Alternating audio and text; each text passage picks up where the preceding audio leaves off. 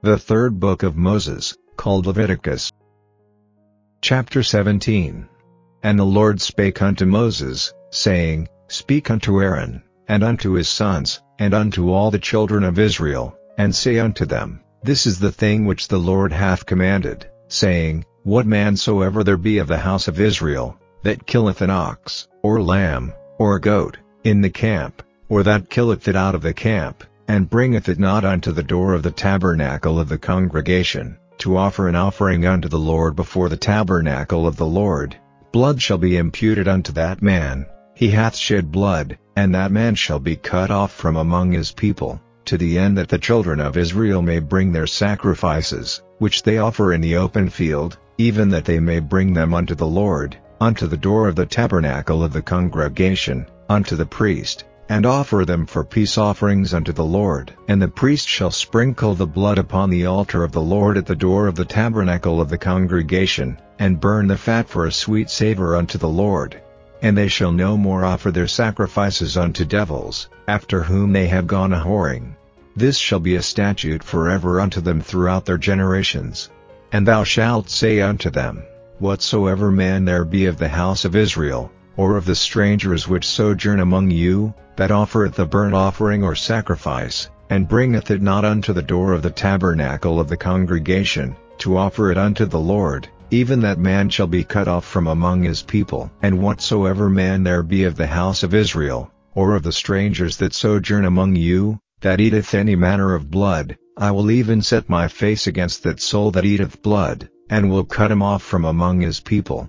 For the life of the flesh is in the blood, and I have given it to you upon the altar to make an atonement for your souls, for it is the blood that maketh an atonement for the soul. Therefore I said unto the children of Israel, No soul of you shall eat blood, neither shall any stranger that sojourneth among you eat blood. And whatsoever man there be of the children of Israel, or of the strangers that sojourn among you, which hunteth and catcheth any beast or fowl that may be eaten, he shall even pour out the blood thereof, and cover it with dust. For it is the life of all flesh, the blood of it is for the life thereof, therefore I said unto the children of Israel, Ye shall eat the blood of no manner of flesh, for the life of all flesh is the blood thereof, whosoever eateth it shall be cut off. And every soul that eateth that which died of itself, or that which was torn with beasts, whether it be one of your own country, or a stranger, he shall both wash his clothes, and bathe himself in water, and be unclean until the even, then shall he be clean. Chapter 18 And the Lord spake unto Moses, saying, Speak unto the children of Israel, and say unto them, I am the Lord your God. After the doings of the land of Egypt, wherein ye dwelt, shall ye not do, and after the doings of the land of Canaan, whither I bring you, shall ye not do, neither shall ye walk in their ordinances, Ye shall do my judgments, and keep mine ordinances, to walk therein. I am the Lord your God. Ye shall therefore keep my statutes, and my judgments, which if a man do, he shall live in them. I am the Lord. None of you shall approach to any that is near of kin to him, to uncover their nakedness. I am the Lord. The nakedness of thy father, or the nakedness of thy mother, shalt thou not uncover, she is thy mother, thou shalt not uncover her nakedness. The nakedness of thy father's wife shalt thou not uncover, it is thy father's nakedness. The nakedness of thy sister, the daughter of thy father, or daughter of thy mother, whether she be born at home, or born abroad, even their nakedness thou shalt not uncover. The nakedness of thy son's daughter, or of thy daughter's daughter, even their nakedness thou shalt not uncover, for theirs is thine own nakedness. The nakedness of thy father's wife's daughter, begotten of thy father, she is thy sister, thou shalt not uncover her nakedness. Thou shalt not uncover the nakedness of thy father's sister, she is thy father's near kinswoman. Thou shalt not uncover the nakedness of thy mother's sister, for she is thy mother's near kinswoman. Thou shalt not uncover the nakedness of thy father's brother, thou shalt not approach to his wife, she is thine aunt. Thou shalt not uncover the nakedness of thy daughter-in-law, she is thy son's wife. Thou shalt not uncover her nakedness. Thou shalt not uncover the nakedness of thy brother's wife, it is thy brother's nakedness. Thou shalt not uncover the nakedness of a woman and her daughter, neither shalt thou take her son's daughter, or her daughter's daughter, to uncover her nakedness, for they are her near kinswomen, it is wickedness. Neither shalt thou take a wife to her sister, to vex her, to uncover her nakedness, beside the other in her lifetime. Also thou shalt not approach unto a woman to uncover her nakedness, as long as she is put apart for her uncleanness. Moreover thou shalt not lie carnally with thy neighbor's wife, to defile thyself with her. And thou shalt not let any of thy seed pass through the fire to Molech, neither shalt thou profane the name of thy God, I am the Lord. Thou shalt not lie with mankind, as with womankind, it is abomination. Neither shalt thou lie with any beast to defile thyself therewith, neither shall any woman stand before a beast to lie down thereto, it is confusion. Defile not ye yourselves in any of these things, for in all these the nations are defiled which I cast out before you, and the land is defiled, therefore I do visit the iniquity thereof upon it, and the land itself vomiteth out her inhabitants. Ye shall therefore keep my statutes and my judgments, and shall not commit any of these abominations, neither any of your own nation, nor any stranger that sojourneth among you, for all these abominations have the men of the land done, which were before you, and the land is defiled, that the land spew not you out also, when ye defile it, as it spewed out the nations that were before you. For whosoever shall commit any of these abominations, even the souls that commit them shall be cut off from among their people. Therefore shall ye keep mine ordinance, that ye commit not any one of these abominable customs, which were committed before you, and that ye defile not yourselves therein. I am the Lord your God. The St. Matthew. Then the soldiers of the governor took Jesus into the common hall, and gathered unto him the whole band of soldiers. And they stripped him, and put on him a scarlet robe.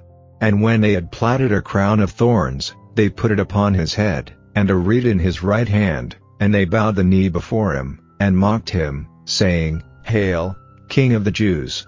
And they spit upon him, and took the reed, and smote him on the head. And after that they had mocked him, they took the robe off from him, and put his own raiment on him, and led him away to crucify him. And as they came out, they found a man of Cyrene, Simon by name, him they compelled to bear his cross.